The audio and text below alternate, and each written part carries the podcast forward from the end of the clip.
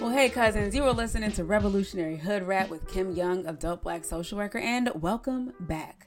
I can't believe it. Um, we have another episode, even though I released one last week. Look at me being consistent in 2024. There is, when there is a will, there is a way. Let's see how long I keep this up. Anyways, let's go ahead and jump into the revolutionary news for the week. And the revolutionary news for the week, yet again, goes out to social workers in Virginia. Because as long as House Bill 606 is still alive and well in the General Assembly this session, we're going to continue to be the revolutionary news until we see this thing all the way through. So, for those who may not be familiar, in Virginia, we are organizing and moving efforts to create an equitable pathway to clinical social work licensure that will allow for a applicant to opt out of taking the ASWB clinical exam and instead accumulate an additional 1,500 hours of supervised experience hours. And so the bill lives on to fight another week, another day in committees. And so until we get to the finish line, baby, I can promise y'all, we about to be the revolutionary news every single episode um, for the foreseeable future just to make sure that I'm doing my best to keep people informed where we are in this process because I understand and I have heard from a number of social workers across the country who are just trying to figure out what this can look like in their state or in their locality. Like, how do we organize? How do we get legislation to be considered to think about these examination alternatives? And so I'm going to do everything that I can to remain transparent and share with y'all where we are in this process, what it has been like, where there's opportunities for you to consider, to, to dream and to organize and, and get things moving where you are. So that is our revolutionary news for the week. HB House Bill 606 still lives in Virginia.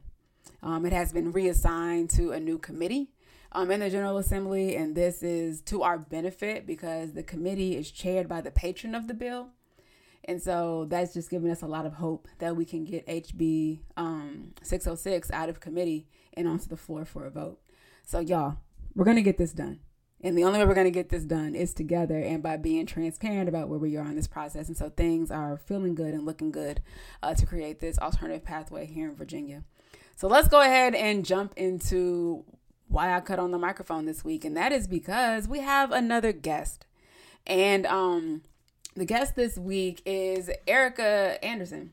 And Erica Anderson is the founder of the Millennial Social Work Conference, which, you know, much of our conversation was about because the work that she has done is absolutely inspirational.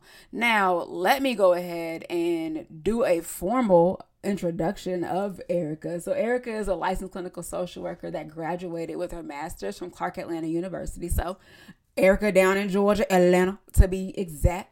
Zone six with it. I don't really know. She lit. Never mind. Let me stop. Um. So Erica understands the complexities of mental health and has a passion for helping others. Erica is also a trailblazer because she did create the Millennial Social Work Conference, um, which provides a space for collaboration and knowledge sharing amongst emerging and career social workers. Erica also owns Loving Our Community Counseling Services and has founded a nonprofit organization that champions the cause of mental accessibility and advocacy. So I'm going to go ahead and transition us into this conversation with Erica so that y'all can really learn more about the Millennial Social Work Conference that will take place this year in Atlanta on March from March 1st to March 2nd because it might be the first time I truly have been excited about attending a conference. Yes, cousins.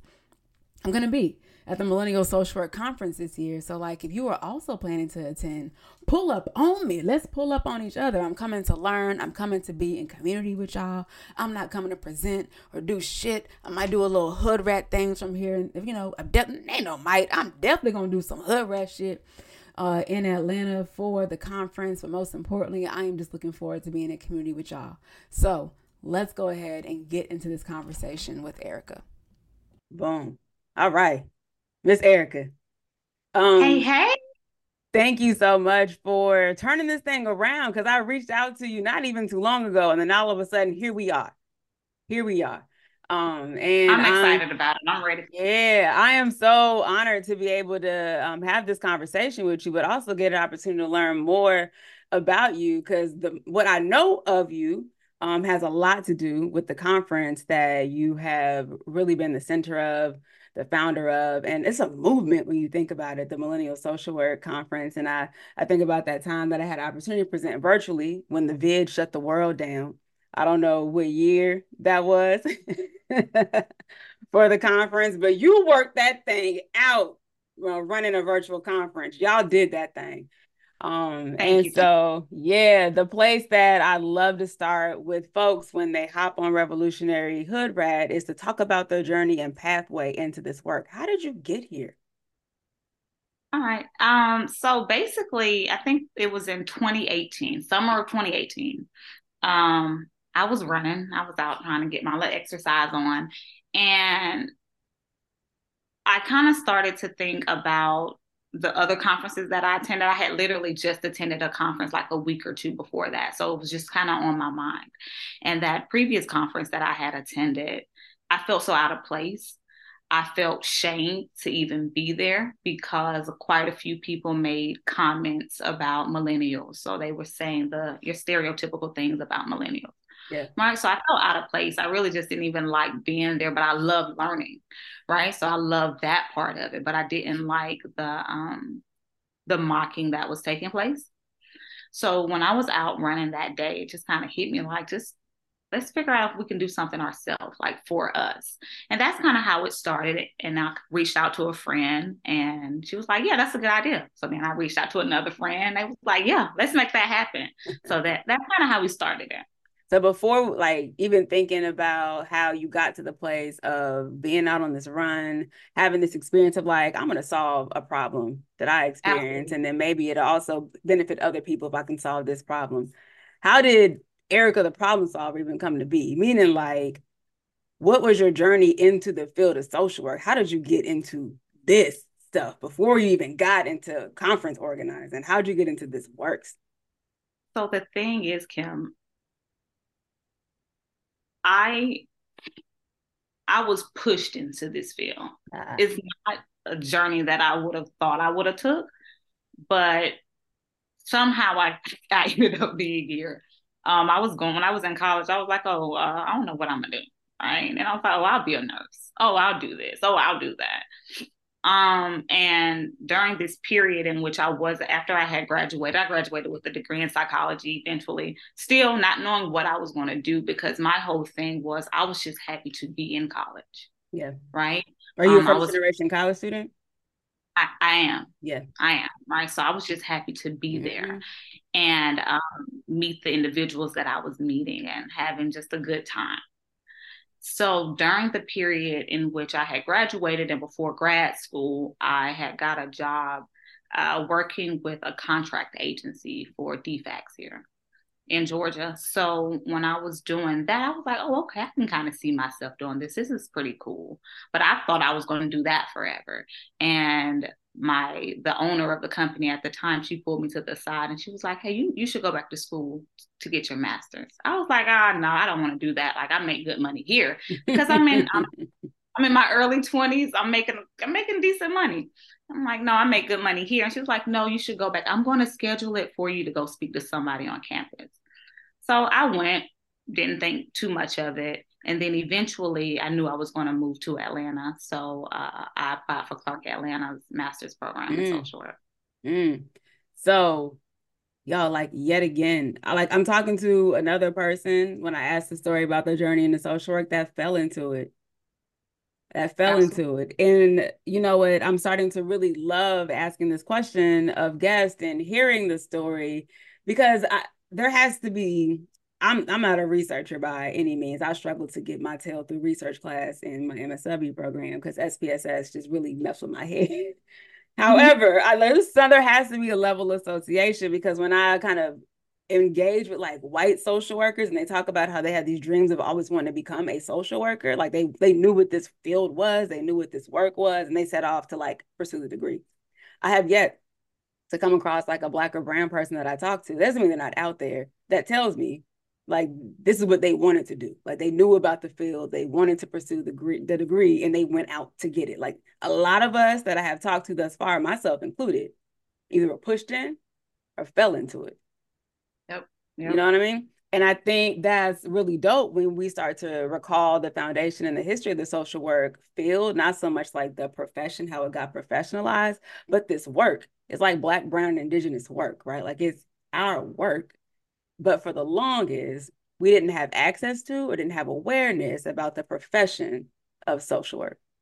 I think that's the big thing, Kim, is that lack of awareness, right? Yeah. And we don't see how the field of social work um, and the work that we do can actually benefit our community. Yeah. We look and we say, oh man, these kids are this, these kids are in the street, these kids are over here, oh, we don't have, you know, we have broken homes. The field of social work and, and the power within the field of social work can assist so much in those areas if we use if we use it correctly. Yeah. And that's one thing that I definitely love definitely love to focus on. Yeah. And I heard you mention you went to Clark Atlanta University. That was one of the programs that I looked into when I was looking for my MSW because at the time, I don't know if it's still the case, but like at the time, it was the only Afrocentric perspective program in the country. It is. What was that like?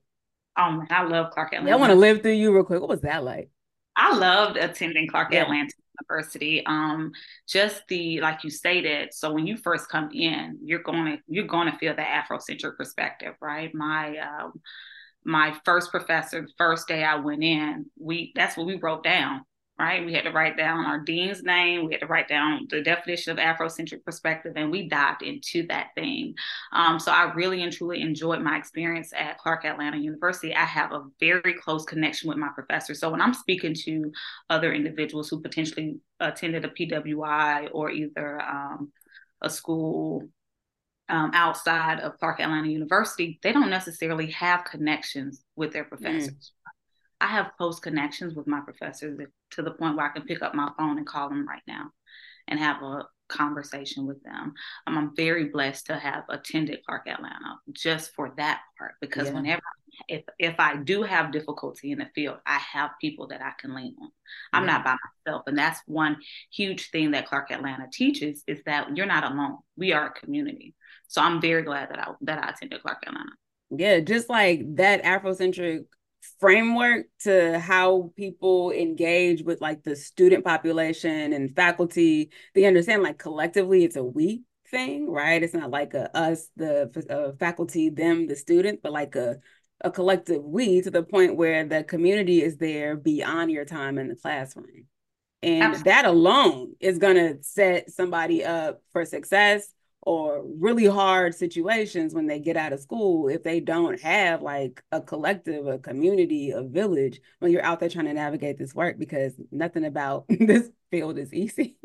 no, absolutely. And let's just say I did not attend Clark Atlanta University. I would not have been able to think of the Millennial Social Work mm. Conference because at Clark Atlanta, they teach you to kind of stretch your thinking, right? Social work is not DFCS. So basically, I had one professor tell me, no one in this class will ever work at DFCS. That's not what we're doing. Think past that. Think beyond that. Right? People are quick. Is that like say, family oh, services in Georgia? Yes. Yes. Like I'm doing sorry. like CPS and stuff like that. Yeah. Yeah. Mm-hmm. Sorry about that. Um, but uh, a lot of people feel as though right there's no money in social work. Yeah. Again, Clark Atlanta taught me there's a lot of money in social work right? So you can serve your community and be able to serve your family. Yeah. There's a lot of money in America. Like I need people to really release like this scarcity mindset.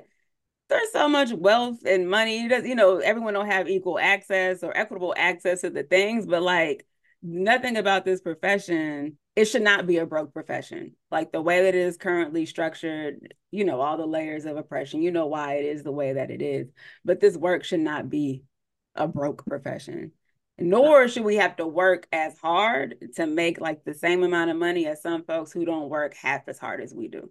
Absolutely or as long right? Or as I long. mean, have social workers that's working two two full-time or two absolutely. jobs potentially they're doing um crisis yep. you know in the evening or at night. Shouldn't have to do all that. Yeah i did my i had my three jobs. I work my full-time job. I work the hospital every other weekend and week weekday night and then i work the group home every other weekend See, that's not normal. But for like people in the work, unfortunately, it's very normal. Um, So in the beginning, you shared a little bit about like the motivation that led you to create the Millennial Social Work Conference. And one of them was like the experience you had at a conference. And You didn't like the way they were talking about millennials. Girl, what was they saying about us? stereotypical things. We're lazy. We don't, um, in the workplace, we don't like to necessarily take leadership roles, which we do, but um, other generations are kind of hogging those roles and not allowing people Absolutely. to step into those roles. Uh, I mean, it, it, really and truly just kind of made you feel out of place, made you feel like you weren't um, respected in the field and you shouldn't be in the field. Mm. So that's kind of that was kind of the basis of the Millennial Social Work Conference as far as why it started or why I wanted to to um, actually create it. But then from there, um, when I was actually sitting down and kind of mapping it out, one of the main things that stuck out to me was I want to give us a platform to present. Oh yeah, right. Because at this like add to the research, add to the yeah the knowledge. At this conference, the individuals that were presenting didn't look like me. Mm. And I feel like they did not understand me and they did not understand the populations they were serving, to be completely mm. honest. Mm. So some people look at social work and look at life as this linear path, whereas I view it as like this circular path. Yeah. So yeah. Yeah. So like even when I think about because I've heard some of the same stereotypical things about millennials and there are times I gotta slow people down. I don't like to other, but sometimes you gotta other to make a point. And like I gotta be slowing down some of these, you know, triple OGs and I be I think they be getting us confused with Gen Z from time to time. And I'd be like, you know, Beyonce millennial. Like millennials are entering into the grandparent realm. Like millennials are in their 40s. and so when they be trying to Absolutely. bring up some of this stuff, I'll be like, let me help you understand when you're talking about millennial, you're talking about this age group. And at this moment in time, we're the largest segment of the workforce. Absolutely. Absolutely. Right? Yeah.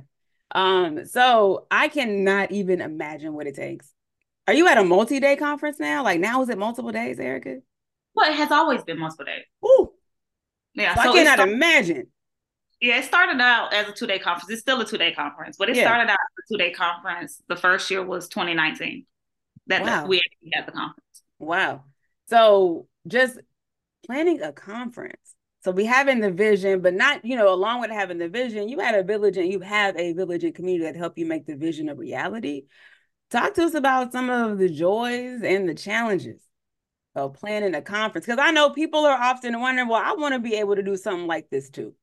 Yeah. Right. Like talk, talk to us about that process and the joys and the challenges of getting it done. Absolutely. Um, people are, you know, are interested in having conferences, and I'm here. I'm a resource. You can reach out to me. You can ask other people that have reached out to me. Um, I'm here to offer that assistance. So you can call me anytime or message me anytime. Um, but so I'll talk about the challenges first. I had to think about which way. That's a real social work response. Is like you about to sandwich it. Go ahead, sandwich that thing for us. I'm, I'm gonna talk about. I'm gonna talk about the challenges first. So um, initially, it was very difficult because the doors that I was knocking on or the people that I was um, trying to get to help and to assist and actually see this vision, they didn't see it. Mm. Right. So it was very difficult. I reached out to um, a couple universities uh, as far as to actually have the conference at those universities and connect with their school of social work. And they were like, oh, no, Mm. No, you know, that's not, what is that? Oh no, oh my gosh. Um, and again, I, it just felt like you were constantly being beat. So the first year, it took a lot out of me, right? The fact that I even was able to successfully put it on was is shocking to me, even when I think about it now, because it was nice. I'm not being completely honest, Kim. When I first started, it was nice where I cried. I'm like, oh my, it. like, why, why do people not see what I see? Yeah why can I not get the help? Why can I not find these resources um, that I need to actually put on this conference? Like I know how I can do this. I can plan anything. You give me a task, I'm gonna get it complete. So I have I, I have the ability to do it, but no one believed in me in that mm. moment. And so then I fell back on on my community, right? From Clark Atlanta. I fell back on my community at Clark Atlanta. And they really and truly helped me um, put on an amazing conference as far as um, finding people to speak at the conference. The first year we actually had Shanti Das, um, who's like this, she's a hip hop mogul. If you ask me here, here in Atlanta, um, she was, she keynoted, she was a keynote speaker for that mm. year. She has a nonprofit called Silence the Shame. Mm. Also that year, we successfully got the, um, uh, the commissioner for DBHDD here in Georgia. Okay. She came and she spoke. And I think when she re- and she reached out to me. So I didn't even reach out to her. She reached out to me. And I think when she reached out to me, that actually gave me motivation to keep going. Did they cut you a check too? Like as a sponsorship sponsor for the conference? They were there. Yeah.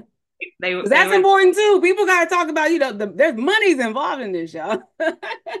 Absolutely. No, no, and it is. It's not cheap. It's not cheap at all to put yeah. on it's quite expensive. Mm-hmm. And even that part, right? So now I'm like, oh man, I have to front all this money. Like I have to figure out how to make and at that time I wasn't making money, Kim. No one makes no one really makes money the first three times they do something for real. For no, no, I'm, I'm, talking about in life. I wasn't making money. Oh, so, oh Lord. Lord. Okay, my bad. Okay. So I can, I, I so you was on a prayer. You was, was on, on the ancestors in a prayer pulling this together. I, I, was on a prayer for real, but I definitely wanted to to complete it. But those those were the biggest challenges, just trying to find people to see the vision that I saw, yeah. right? But um, when we're looking at the other aspect of it, oh man, it's beautiful when you actually sit down and you're able to see your conference come together. You're able to see this event come together. Your heart light lights mm. up. Um, I've met so many amazing people hosting this conference. Amazing people, like true connections. And then I'm also able to witness other connections be made because of the conference, yeah. right? So you're talking about bringing individuals to Georgia, to Atlanta from all over, all over the country. All over the country, they're coming to Atlanta for this particular conference and they're making these connections. So I enjoy all of that yeah. each and every year. That just makes my heart smile when I'm able to sit back and watch. Dang, look at all these people that showed up. Yeah. I like that. Yeah. So yeah. That's that um that's the community stuff. Like when we think about the importance of being in community for like collective healing. Mm-hmm. Um and beyond that, when we think about all of the things or some of the things that our generation has endured thus far, like our need to be in community continues to grow. And I think it's a testament to what you have created. But beyond that, like your discipline and not giving up on what you have been pretty much like told you need to do. Like even when it felt like, oh, I don't even know why. Mm-hmm. I don't even know why that no one can see what I can see. I'm overwhelmed, this, that, or the third. But like, no, like this is a part of your purpose and, and vision and mission while you here Earthside. And then to be able to reap the benefits and not all of them be intangible ones, but like all the things on the inside. Um, yeah. when people probably share with you in reflection of what it meant to be present or be seen at a space like you know the millennial social work conference because for you it's like well when you go back you think how you didn't feel seen at the conference that you was at. And now look at you creating a space for like hundreds of social workers to feel seen. Like that's yeah, phenomenal. Absolutely and, and i i really and truly enjoy it like from the vendors that come and they're able to to sell and create and then like you you may see like one person that's an attendee one year and then the next year they're like well erica i you know i've done this right. I've done this research and this is what i want to present and they present one the next year.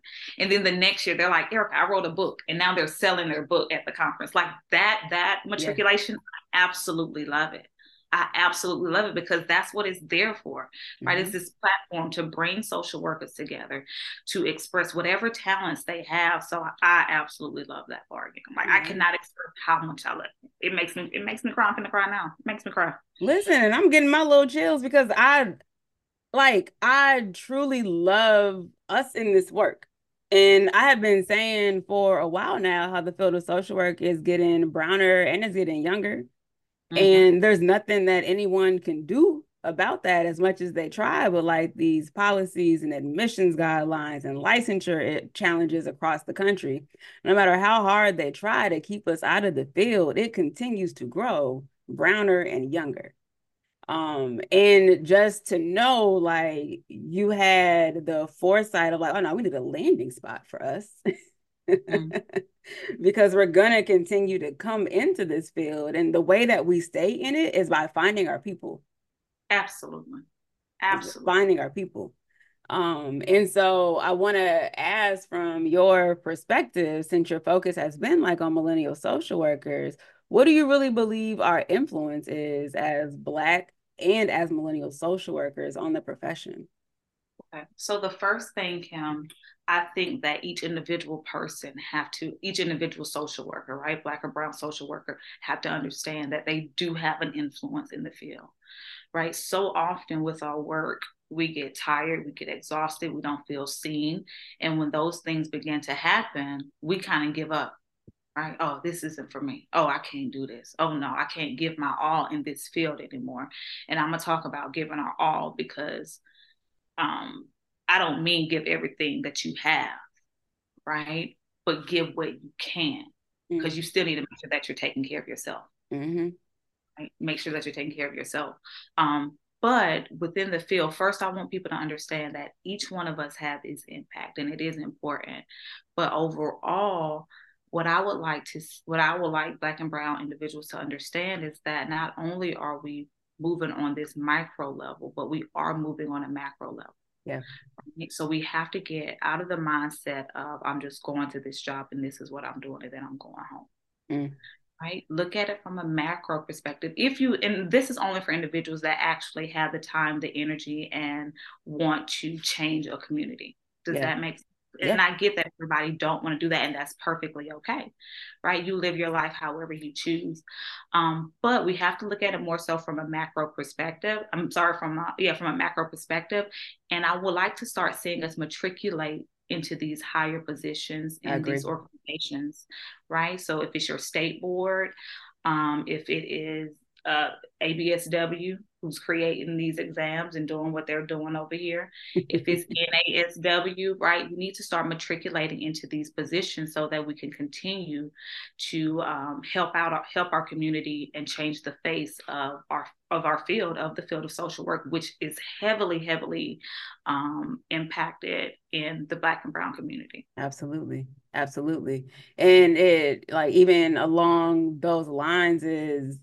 I think one of our greatest um, contributions to this work is we're the people who are most proximate to the oppression and the suffering and the pain in the world right Absolutely. and so those people typically have the answers um, for a lot of the problems that communities are facing and so the more of us that get into the work i think we can start to see changes to your point like at a, larger level not so much at the individual level one-on-one engagement but at a larger level the more of us that continue to get into this work. And i also believe that a lot of black and brown folks because of the way we you know our culture and the way we understand and relate to each other i don't think we really know how to separate like you from me. Now when i see you i see me Mm-hmm. Right. Like, mm-hmm. and they don't teach us that in school. They try to teach us you're this, they're that. No, no. That's not how my people function. That's not what we do. Um, and so even like bringing more of that into the work gets us closer to the foundation of what this profession was. It was never about to, it was never supposed to be about a, a us and them. It was always like a collective we to your point, the circle, like going back to the we. And I think millennial social workers and especially Gen Z, because them babies not taking nobody's nonsense. Like they ready to to burn everything down. they, they are they, they are they're ready to burn everything down. But I have a lot of hope and faith that we're gonna get closer to le- leaning into the true ideals of social work. The more of us that get in it and stay in it. Yep. Um, yep. Because we, you know, we have to get out of that the mindset of gatekeeping, um, which is what the field of social work has traditionally been. Right. We're not gatekeeping anything. Mm-mm. Be I'm and I'm trying to get out. I won't open up us the gate wide open and leave. Like, you know, like I'm already of the mindset, I'm not doing this forever. oh, yeah. I'm out. I'm yeah. out. this is this is not a field, in my opinion, to you know to stay in until you're 60 years old, Ew. right? Because we give so much of ourselves on a day to day basis. You can't do it. You can't. Mm-hmm. I, I, you know, I'm with you, Kim. I agree. I already know what my next step is. I gotta wait wow. these ten years out, but after these ten years, I, I, know what my next step is. Look, I'm happy at least you know. I don't even know. I just know I'm leaving. I gave myself a deadline of 2030. I'm gonna be out before 2030.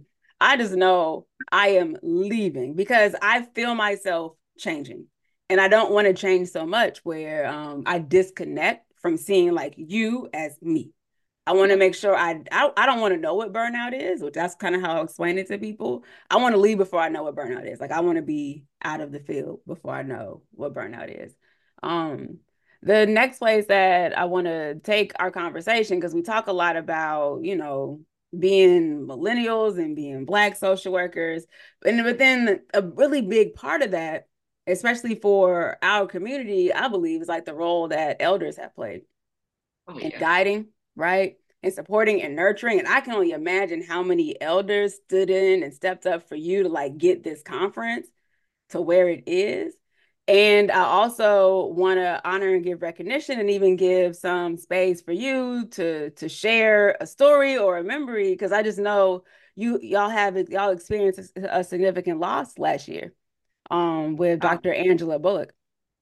And so yeah. just like the importance of elders and guiding. And I want to bring this up because young people, we cannot lose sight of the importance of the elders in our lives. We got to bring them along with us because we wouldn't be here without them. And so I just want to make a moment to talk about the importance of elders in this work. Yeah, no, 100%. Elders as well. Me personally, I bring my ancestors with me everywhere I go. Yeah right? Um, again, I think that's how I ended up in this field. I was pulled into this field. I didn't want to do. This, this was the last thing that was on my mind. Mm-hmm. Um, so every every step I take, literally, I bring my ancestors with me, right? And the guidance that they have continually assisted me with um, on a day to day basis. But as far as just looking at elders in the field of social work, pretty much everybody that that um, I go to that I lean on, that I call on, um, that have guided me over the past six years, uh, I would consider elders to me. Mm. Right? Mm. Um, the knowledge that they have, the knowledge that they have provided to me or inflicted on me, uh, if it wasn't for them, I wouldn't be here. And I want to specifically speak about Angela briefly because Angela has my heart. Um, I'm gonna try my best not to get emotional. Or you but can. Angela, True. Thank you. Angela has my heart. This has been an extremely difficult year for me mm-hmm. since last uh, since last April. Um, and I honestly I didn't want to do the conference this year. I didn't I, I didn't feel like I could do the conference yeah. this year without her being here with me. Um, and everything that she shared with me. But when Angela was passing, one thing that I saw, one thing that I noticed when I went to to Houston, um, Angela was still working. Mm. She was still she she still discussed the importance of social work. She still she was still trying to plan the conference. She was like, Erica, ne- next year we're gonna have the conference here. Like next year we're gonna do this, we're gonna do that and just to see how strong she was and to see how yeah. wise she was and how much of herself she gave to the field. If I could just halfway follow in her footsteps, I'll be all right. Right. She was an amazing soul, an yeah. amazing soul. Um, she lit up any room that she was in. She was funny. She was hilarious, but she loved social work. Mm. And anybody who know Angela um, within the field of social work understands how much she loved and she cared about social work. Yeah. Um, we we are actually in the process of creating a foundation in Angela's name. Mm. So the Dr. Angela M. Bullock Foundation. And if so the and I'm not sure if everyone knows this or not, but all of all of the proceeds after we pay for the venue, after we pay for the food and everything else that we have to pay for, all of the proceeds go to a nonprofit. We pocket we don't pocket anything, right? Everything goes to a nonprofit. Um, and then so what we're going to do this year, half of it is going to go to loving our community, which mm-hmm. is one of our which is one of the nonprofits, and then the other half is going to go to the Angela N. Bullock, Dr. Angela N. Bullock Foundation, um, so that we can continue the work that she was doing while she was here on earth. Yeah. See, that's beautiful. That's beautiful. And I think it is a huge testament to um the importance of having elders around you. I just want to express like if you're listening to this and, and you you don't have no elders, you gotta I want you to put yourself in a position to find some and be willing to receive and listen. Yeah, you you absolutely have to, right? We don't know everything. No. Right? We don't know everything. So you absolutely have to surround yourself with good people. And that was one of the very, and it's still difficult. I'm, I'm gonna try my best not to cry. I know you said I can't, Kim, but I'm gonna try not to cry. it's still difficult because Angela was that person that I could go to, right? If I'm trying to create something, if I'm trying to think of something, um, if I'm trying to work on something, uh, Angela's the person that I can go to and she can mm-hmm. flesh it out you can give her any problem she'll be able to flesh it out for you and she had that knowledge she had that skill to do that i keep a picture of angela in my car and i have to because yeah. i need her with me pretty much on a day-to-day basis mm-hmm. right not being selfish but i feel like i need her on a day-to-day basis to help guide me through a lot of unnecessary stuff that i go through um, in life so uh, but if we're looking at other individuals right even your professors uh, you want you want to get close to your professors. You want to be able to, if you can find professors to lean on, you want to be able to lean on those professors. Like I stated at, towards the beginning, my professors at, at Clark Atlanta University, I can still lean on them. I can still yeah. they I can still call them. They can still continue to guide me. Not not just with the conference. I'm talking about with life, mm-hmm. right?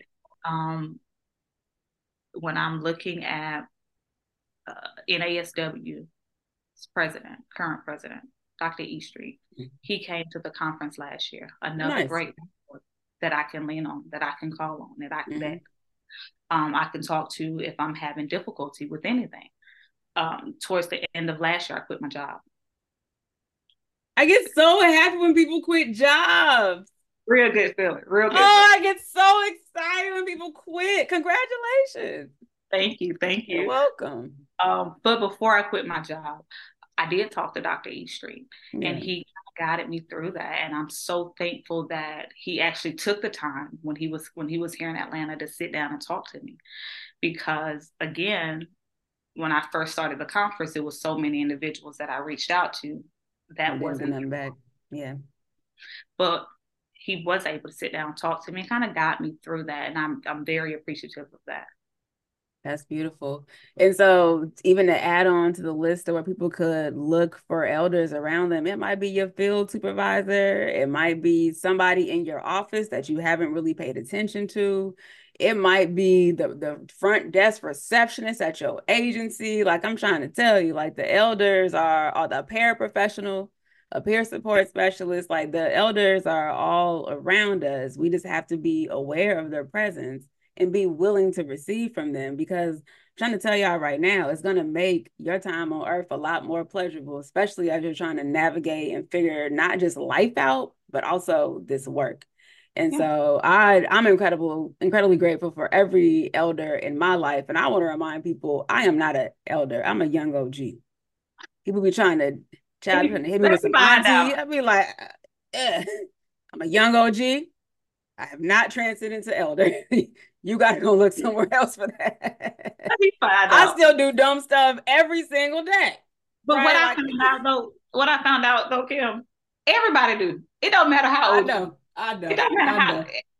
We all out here doing dumb stuff. Definitely, but I think I still care. Elders, they just look. They just do it. You know, they do whatever they want to do. You just got to deal with it. I'm not yeah. there yet. When I get there, it's over yeah, it's over. And now, you know, then I'll be your elder. But right now, I'm just a young OG. I like that. That's cute. um, so we talked a lot about the work, your pathway. We're going to give like final details about the conference at the end. But I always have to ask this question because there's a balance between, you know, people showing up in the work and checking boxes and doing all the social work therapy stuff but I'm a really big proponent on just doing hood rat activities. And that can look like a lot of things for people. For some people, the hood rat stuff could be reading a book, watching trash television, you know, twerking on somebody's table at brunch, you know, cooking lamb chops at the house. Like there's all there's a variety of hood rat activities, and we just got to know what hood rat activities bring Erica joy. Cause you went to Atlanta, and I probably would be at a booty club oh. if I was in Atlanta. But like, what? Yeah. oh my gosh, I can't even. I work hard, so therefore I play hard. I play I hard. I don't I think I can. I don't I think it. I can share what I do. I have a good time. like you said, I'm in Atlanta. I have a really good time. Yeah, one of my great, one of my great friends said it uh, when she first met me. She was like, "Okay, it's no way I would have ever thought you was this ratchet." I know. Why they be thinking we, man? I, hmm. I have a good time. You're gonna see me. I I I party. I have a good time. I, I love it. I love I it. Work, I work hard, so when it's time to play, baby, I'm I'm ready. I'm there. Listen, I'm right there with you. I work hard, I play hard, I spend money like I was selling dope in the 80s when I be out in these streets. But that is just not the case. I got social worker dollars, but I work hard for my social worker dollars. so when it's time for me to engage in some hood rat activities, baby, I'm gonna do it. Um, yeah. and I love to hear that you also lean into all your hood rat activities because y'all like there's absolutely nothing wrong with it. Like the both nothing. and like there's nothing wrong with it. If anybody told you you couldn't do the things that bring you joy, they set you up to not be happy. Absolutely. And you have to you have to discern who you want to be around as well. Absolutely. Right? Some people are judgmental. They are. Leave them right where they at. Leave them alone, right? Go do right something. life is too short to sit around and be judged all the time, Mm-mm. right? So, so go out, do do some ratchet stuff, like you say, be hood rat. Do a little hood rat activity from time to time, whatever that might look like for you. Like I said, there are varying degrees, and I like to do them all. If it's watching a Lifetime Channel movie, and then going to brunch on Saturday, right? Like, and then Sunday again. So, um, uh, Kim, you're gonna have to come. You're gonna have to come down here. We're gonna have to go to brunch in Atlanta. Listen, I'm trying to make the conference work at the top of March. Um, so it's a, this is a very strong possibility. Uh, because I'm I also what up, cousin Joy? I gotta come see Joy. I know Joy gonna be at the uh at the conference. Joy, Joy is faithful. If yeah. ain't nobody else faithful, Joy is yeah. faithful. I love yeah. me some Joy. Yeah. I love me some Joy, man. So I'm definitely I'm trying to come down to Atlanta. Um, and you know, do I'm gonna learn some things, but I'm gonna do some Atlanta things as well. yeah, come down here, have us have a good time, have a real good time. Yeah, yeah. oh my god. have so, you ever been down here? Have you ever been down here, Kim? I haven't been in. I haven't been since the big surge of people relocating to Atlanta to find themselves. Okay. Um, so you know, you know old Atlanta. I know old Atlanta. I know I know when underground was not cute. Okay. Uh, and I know y'all got a lot of places with grass walls and hookah and car washes that also got hookah. You know what I'm saying? Uh, important. Hookah is a staple. It's it a is staple. a it, listen. Hookah and lamb chops. If it ain't got hookah and lamb chops, why are we here? That's pretty much what I kind of discern when it's time to pick a brunch location. but but nah, I'm trying to. I'm definitely. Um, I'm trying to uh improve my relationship with your city. That's the way I'm gonna put that. Okay, come on down here. Come on down. Yeah, I'm trying to improve my relationship with your city. Um, so the last kind of official question that I want to ask, and it has a lot to do with helping people understand you got to plan or have an exit in mind when you come into social work. I want people to release themselves from the belief they got to stay in it for all of their life. Um, and so I like to ask, like, when it's all said and done for you in this work, like when you're done perform like practicing as a social worker in this way, as a therapist or a clinician in this way, what do you want your legacy to be?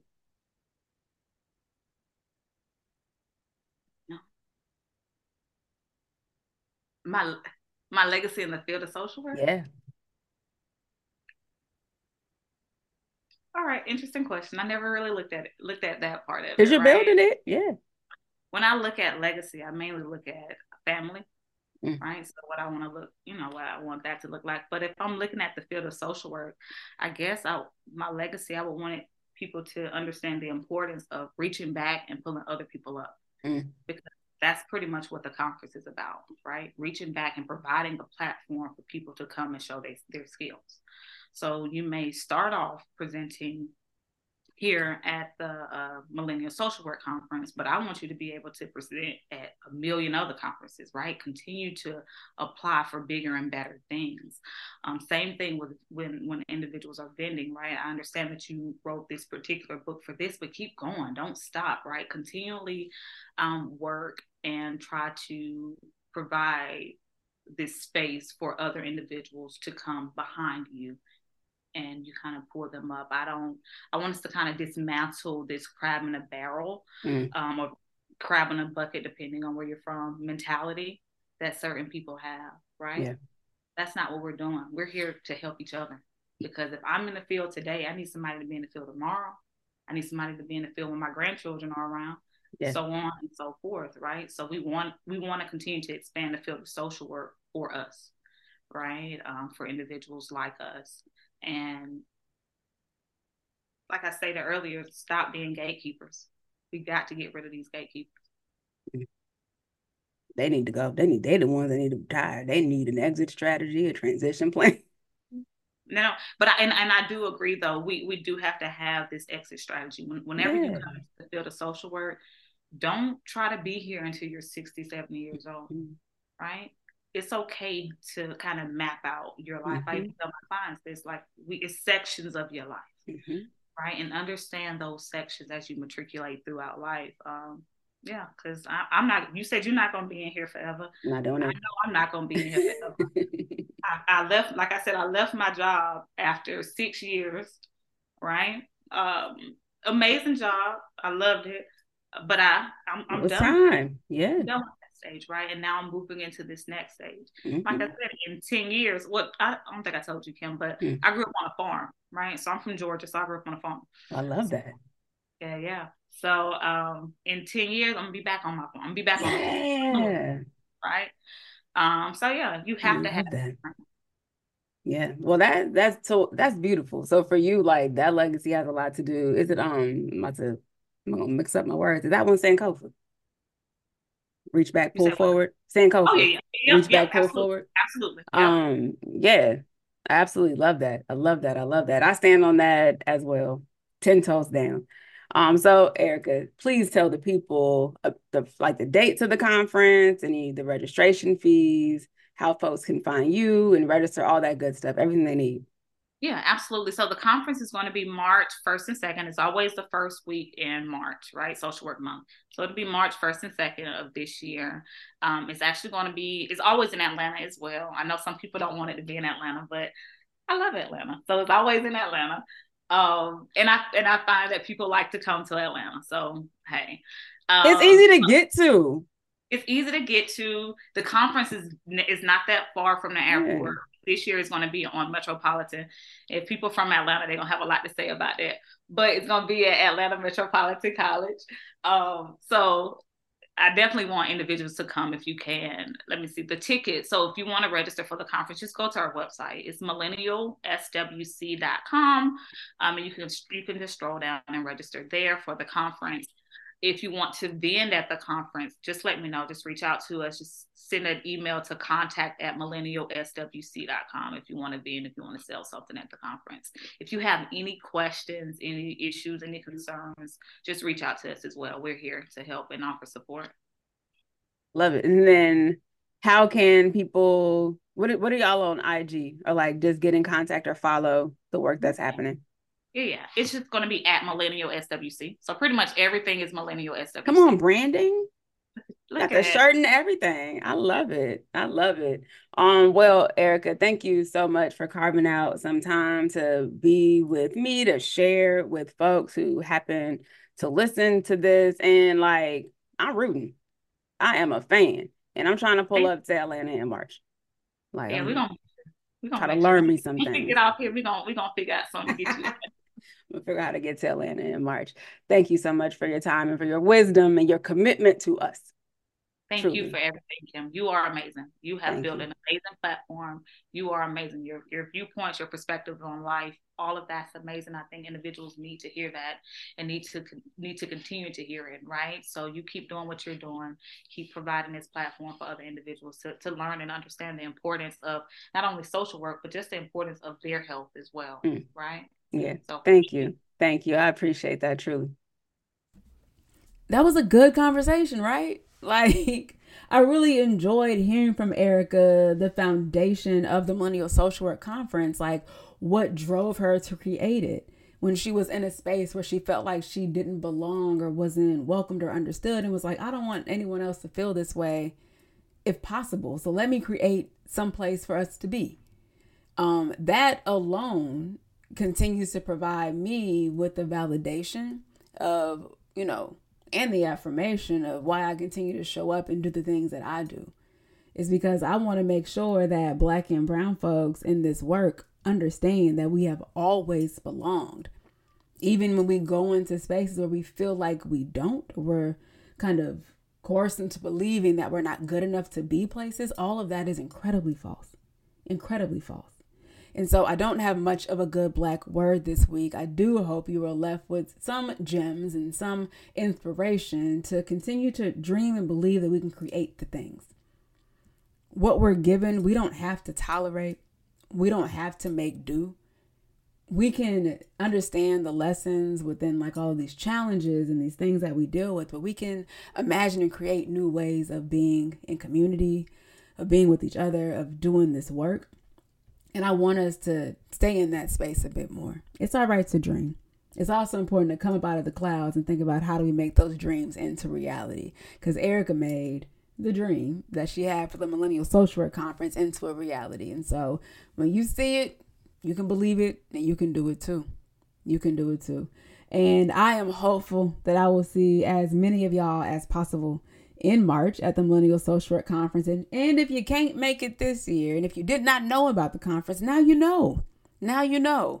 And so, how can you begin to plan to come and be in community with all of us next year? And think about how your job can help support you in being in community and learning and growing from your colleagues and peers. And so, I'm going to leave it there.